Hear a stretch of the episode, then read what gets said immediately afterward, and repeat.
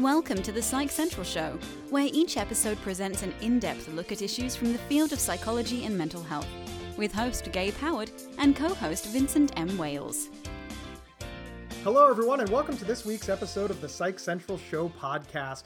My name is Gabe Howard, and with me, as always, is Vincent M. Wales. And today, Vince and I will be talking with Kati Morton about toxic relationships. Kati is a licensed marriage and family therapist practicing in Santa Monica, California, but we like her because of her popular YouTube channel, which has hundreds of thousands of subscribers, and her videos about mental health have over 37 million views combined.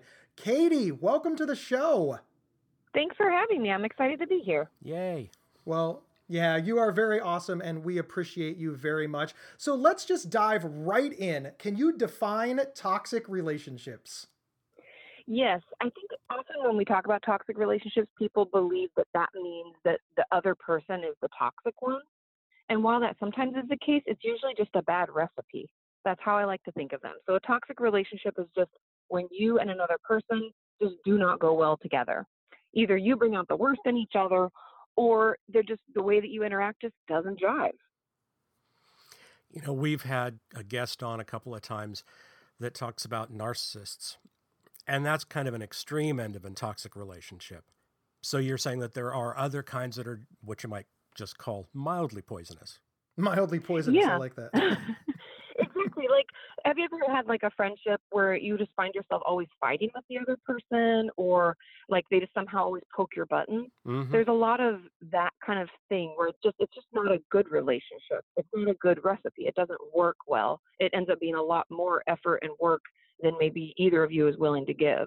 And it doesn't necessarily mean it's like horribly terrible, you know, like a big blow up. It just means it doesn't work. Gabe, maybe we should reconsider our partnership here because Kati, let me ask you this. Let's say you start with a healthy relationship, everything is just peachy. Can it become toxic?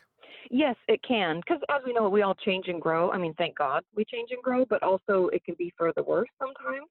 Or one member of the partnership or relationship can decide they want to go, you know, a different way Mm-hmm. or choosing a different path. And we can then struggle to connect in the way we used to. And, you know, if we aren't communicating clearly and seeking to understand one another, it can slowly erode and become very toxic. I agree with you. I'm glad that people do evolve and grow and learn different things because 20 year old Gabe should not be on the earth anymore. Uh, re- replacing him with 40 year old Gabe was, was definitely best for everybody, myself included. I, I noticed though that, you know, Vin made the joke that, you know, our relationship may have turned toxic. And, and I, I know the audience is going to be devastated, but Vin and I are not a couple. We're not romantically involved. But that does raise the Be a question. shock to your wife, wouldn't it? yeah. yeah. My wife and your girlfriend would be stunned.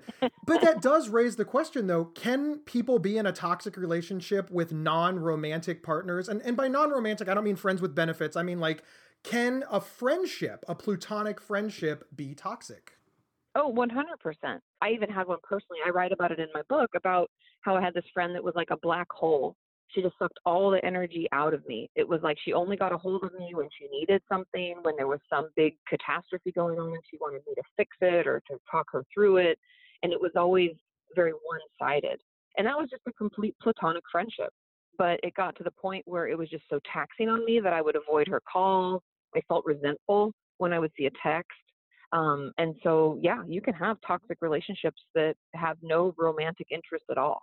And I know you've mentioned a few, but what are some general signs that you're in a toxic relationship? I think the basic signs are, like I just mentioned, if you find yourself like resenting them or avoiding them in general, that's usually a sign. If it's one sided, if there's no balance, and trust me, I know every relationship is going to go through these ebbs and flows, right? Some person in the relationship might be, maybe they lost a loved one, so they're just really going through a tough time. We're going to have that. That's normal. But if that's the constant and that's always the case, then that's not going to work out. Relationships need to have some sort of balance. Also, if there's any abuse at all, I mean, I know that that kind of goes without saying, but a lot of times people don't recognize when abuse is happening. If you're being, you know, manipulated in any way, whether they're maybe they're controlling your money or they're withholding sex as a way to manipulate you to get you to do certain things, like anything like that, those are just some basic red flags to look out for. Right. So, are there different types of toxic relationships? Yes, I believe so. There's there's quite a few, but the most common that I see are when someone's really enmeshed, if there's a lack of independence in a relationship. This could be friendships or romantic relationships, but anybody who wants to know where you are all the time, calls the time, texts incessantly, asking you what you're doing and who you're with. Um, I know that that can sound like jealousy, but it's more about the enmeshment and the fact that they don't feel able to make decisions without you, or you don't feel feel able to make decisions without them. If there's no separation, that's really, really unhealthy, and I believe becomes a toxic relationship if we don't nip it in the bud. It's interesting that you say that wanting to know where somebody is all the time, texting too much, uh, you know, things of this could be signs of a toxic relationship because our entire society is set up to monitor what everybody is doing. I know. I know when my mother gets her hair done and she lives 700 miles away from me, but it's because she checks in via social media. You know, getting my hair yes. done, here's my before and after picture. I am not stalking my mother, but I know her day to day routine isn't this just where we are as a society? I mean, social media definitely plays into it and can lend itself to people sharing all of the information. But this is more about when it comes to the relationship itself. This isn't stuff that people put out there, you know, in social media so that you just know. This is when the person in the relationship is going to constantly ask you and needs to know. And like the other thing I mentioned that I think is important is if, if you or the other person doesn't feel comfortable making a de- decision without them. And these aren't decisions that are going to affect them necessarily. These are things that could only affect you. But because you're so enmeshed and you don't have any independence, you don't feel, you know, confident enough to make a decision for yourself. So, like in the example that I used about my mom, it would be a toxic relationship if I demanded that my mother get the haircut that I want, or send me the options and I'll pick for her, or if she would refuse to get her hair done without me going with her for fear that I would become angry at her choice, or something along those lines. Yes, it, exactly. It's not the act of me knowing, uh, it's the act of me participating to an unhealthy degree. Exactly. And neither of you having like a healthy independence because yeah, I know relationships we can feel close and want to know where people are for safety's sake often. But when it gets to the point where we don't have any healthy independence or feel any ability to do what we want to do, that's when it becomes a bad thing. Do you know what I mean? I do know what you mean. You started to talk about abusive relationships. Now, I think that many people, when they think of abusive relationship, they think one person hitting or striking or or just violence on another person. But that's that's not the only way to abuse somebody. No, and it's actually not even the most common. Emotional abuse is much more common than actual physical abuse. And emotional abuse is kind of like what I alluded to earlier, like controlling someone's money. You'd be surprised how many people are in marriages or relationships where the person tells them what they can and cannot spend money on. And I know that that sounds kind of silly and people often, you know, brush it under the rug and say, oh, it's not that big of a deal. And I don't really have a problem with that.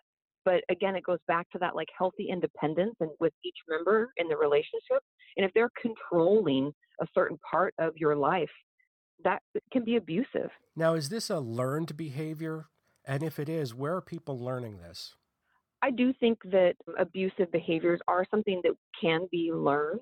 Whether it's we already grew up in a household where abuse was happening, like emotional abuse or physical abuse, we often don't know another way to show or receive love because that's where we learn it is from our parents or whoever our primary caregivers are.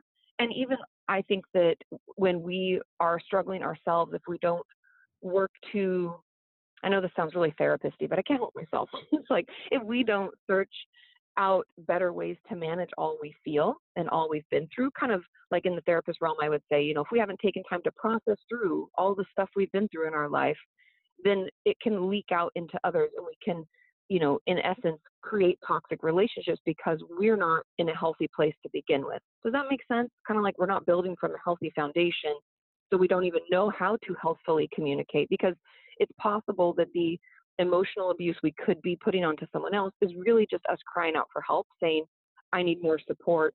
I don't know how to get to tell you that I need you, so I'm just going to kind of force you to be with me. Well, a lot of it comes from insecurity. Yes, 100%. I agree.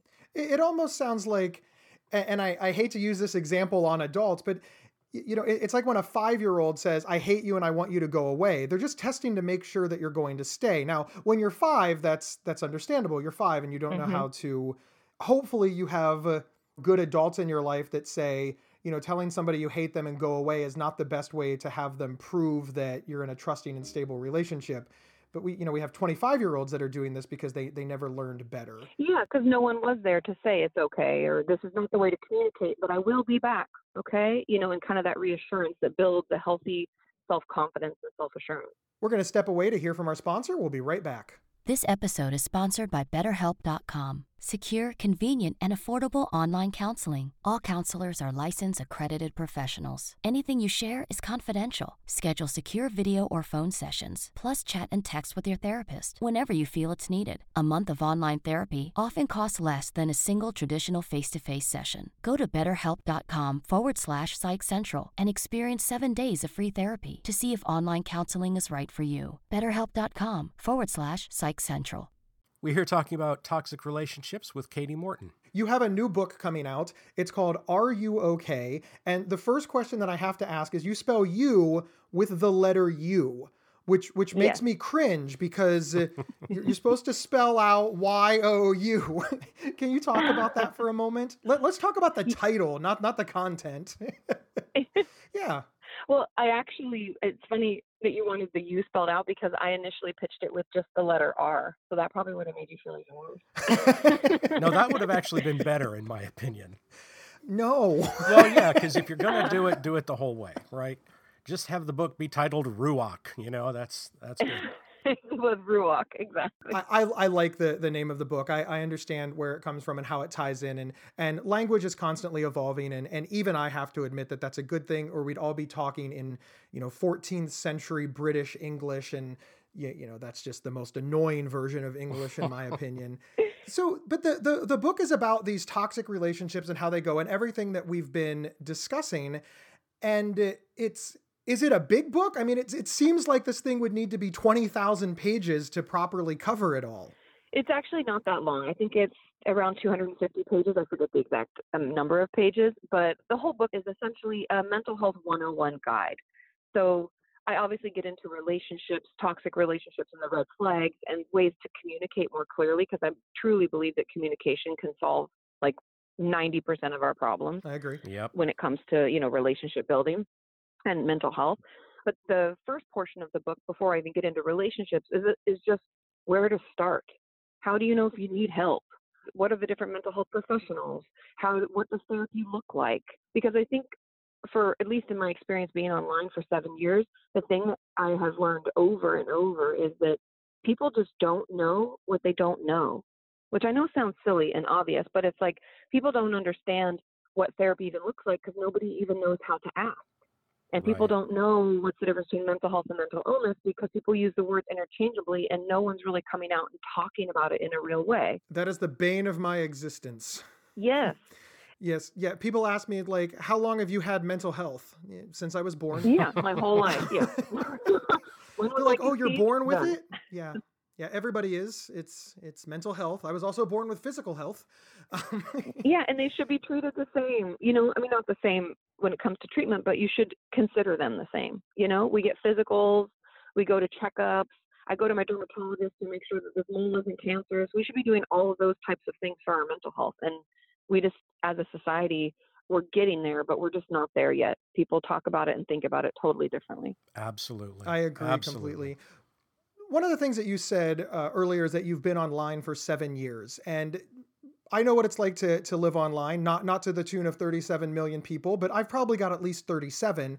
and all jokes aside, though, you don't share a lot of like personal information, and, and I don't. I mean, you share a lot of great information, and, and you're very giving of your of your knowledge, but in this book you sort of share some more personal stories you you come out a little more to why you've you know chosen this line of work and, and how it relates to you why did you make that choice and was it difficult because it's it's new for you Yeah, it is new. And I think it's probably just the therapist in me because we're trained to not share about ourselves really it, it, much at all unless we think it's going to aid in our patient's, you know, process. And so I think just out of the fact that I do have a mental health channel, I think that was just kind of it lended itself to that. But when it came to the book, I felt like reading a book is such a, or at least as a avid reader, it's a much more intimate thing. I don't know why that is, but I think it's because it lives in our own head, you know?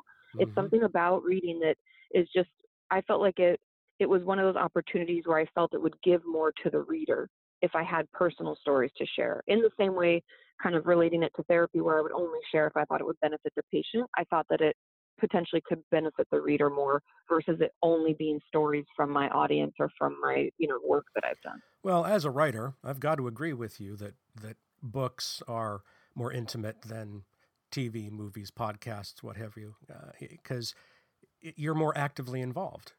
You know, these other things are Yeah. passive, completely passive, and when you're reading, you are putting yourself into it as well. So, thanks for saying that. Yeah, no, and it was hard for me to do though to finish. I guess to answer the last question, it was hard for me to make the decision to put personal stories, but because I mean I've done my own work in therapy for many many years, off and on, and I think I chose. I was very particular about the stories that I chose, so that I knew that I wasn't going to feel like I put too much out there. Does that make sense? Because you can't take Mhm. it back. Right. So Very much so, yes. All right. So, let's say you're a person who thinks that you might be with a person who is toxic. What do you do? First, talk to them, communicate. Like I said earlier, I think communication is just such a key to healing anything in our life, any relationship. Obviously, only communicate if it's safe. I mean, I say that in the book a lot. Like if it's abusive or if anything, if you worry for any amount of your safety, emotional, physical, whatever, do not. That's not going to be the best thing. In that case, the first step would be getting help yourself. But I think try to communicate with the ones that we love. And if something is upsetting you, if you feel like they're trying to control you in some way, practice what you want to say ahead of time and make sure there's no blaming. Like in the book, I give kind of the most common communication blunders and how to make sure we don't do it, which, you know, no blaming, no keeping a laundry list of the things you've done and keeping track. You know, we've all had people who've done that. Well, I did this for you and, you know, or you paid for that, but I need to pay for this. Like, just don't keep track. And so I go through kind of the things that you should try to avoid and just try to communicate what you feel is going on and why it's upsetting to you and then try to move forward. And hopefully if it's if it is a healthy relationship or it can be turned around and the only way it can be turned around by the way is if both parties want to make it work. One person cannot work hard enough for both. Just throwing that out there. Hmm Makes perfect sense. yeah because you know otherwise a lot of people think they can love enough give enough for both and you just cannot it's not possible and so if you communicate and you both decide to work on it then it can get better I've noticed that when you answer all of these questions, it's about the other person being the abusive one, the toxic one, or causing the problems and how to handle them. But what if you're the toxic person? I mean, what if you have the awareness to realize that you're the toxic person? What then? Well, I mean, and that's awesome if you do realize it because a lot of people I find aren't as self aware, or it can take us a lot longer to come around and admit that we are part of the problem, which in most relationships, toxic or not, it takes two people. It's a, like I said, it's a bad recipe. And so I think if you do have the awareness to recognize that the things you're doing in your relationship aren't making things better and they're actually making it worse, and you might be the one that's toxic, you should see someone, like see a mental health professional, because usually, I don't know, like let's say 90% of the time, I would estimate when people are doing things that are toxic in their relationships, it's because something else is going on and they just don't know how to communicate, they don't know how to cope, and they're, you know, that's seeping into the relationships that they have. So, how do we overcome a toxic relationship?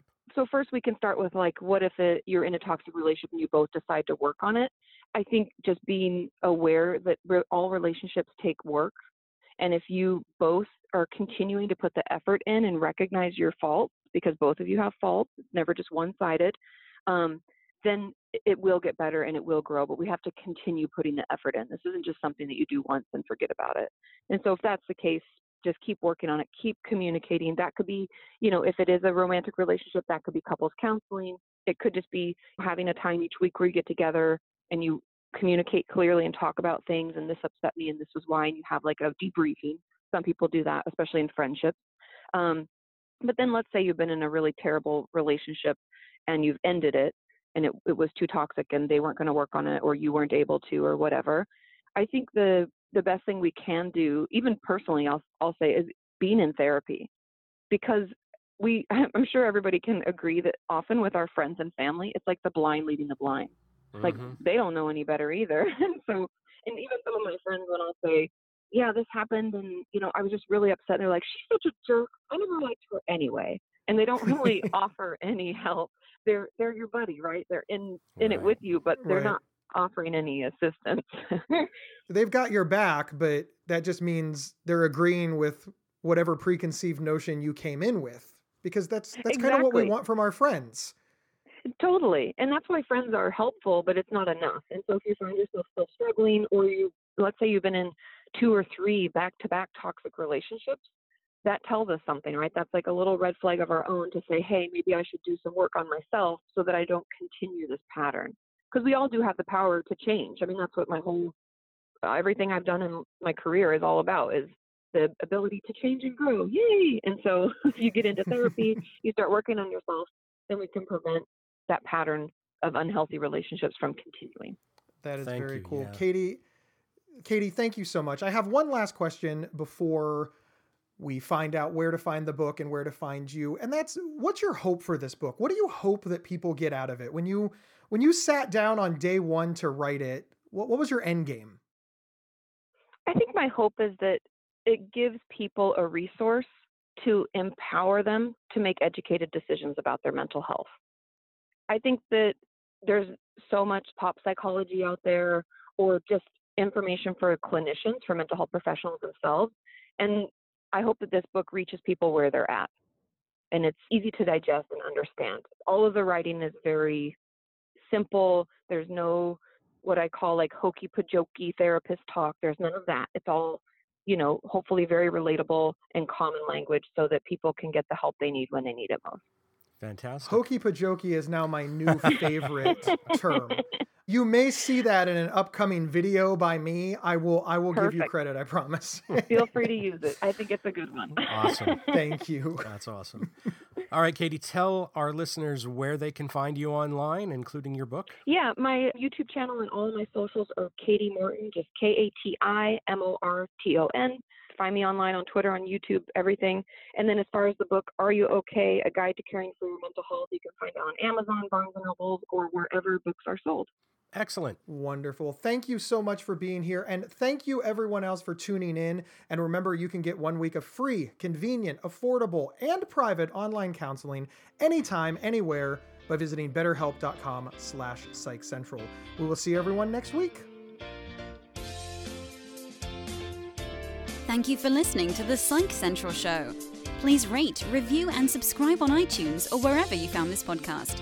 We encourage you to share our show on social media and with friends and family. Previous episodes can be found at psychcentral.com slash show. PsychCentral.com is the internet's oldest and largest independent mental health website. Psych Central is overseen by Dr. John Grohol, a mental health expert and one of the pioneering leaders in online mental health. Our host, Gabe Howard, is an award winning writer and speaker who travels nationally. You can find more information on Gabe at gabehoward.com. Our co host, Vincent M. Wales, is a trained suicide prevention crisis counselor and author of several award winning speculative fiction novels. You can learn more about Vincent at vincentmwales.com. If you have feedback about the show, please email talkback at psychcentral.com.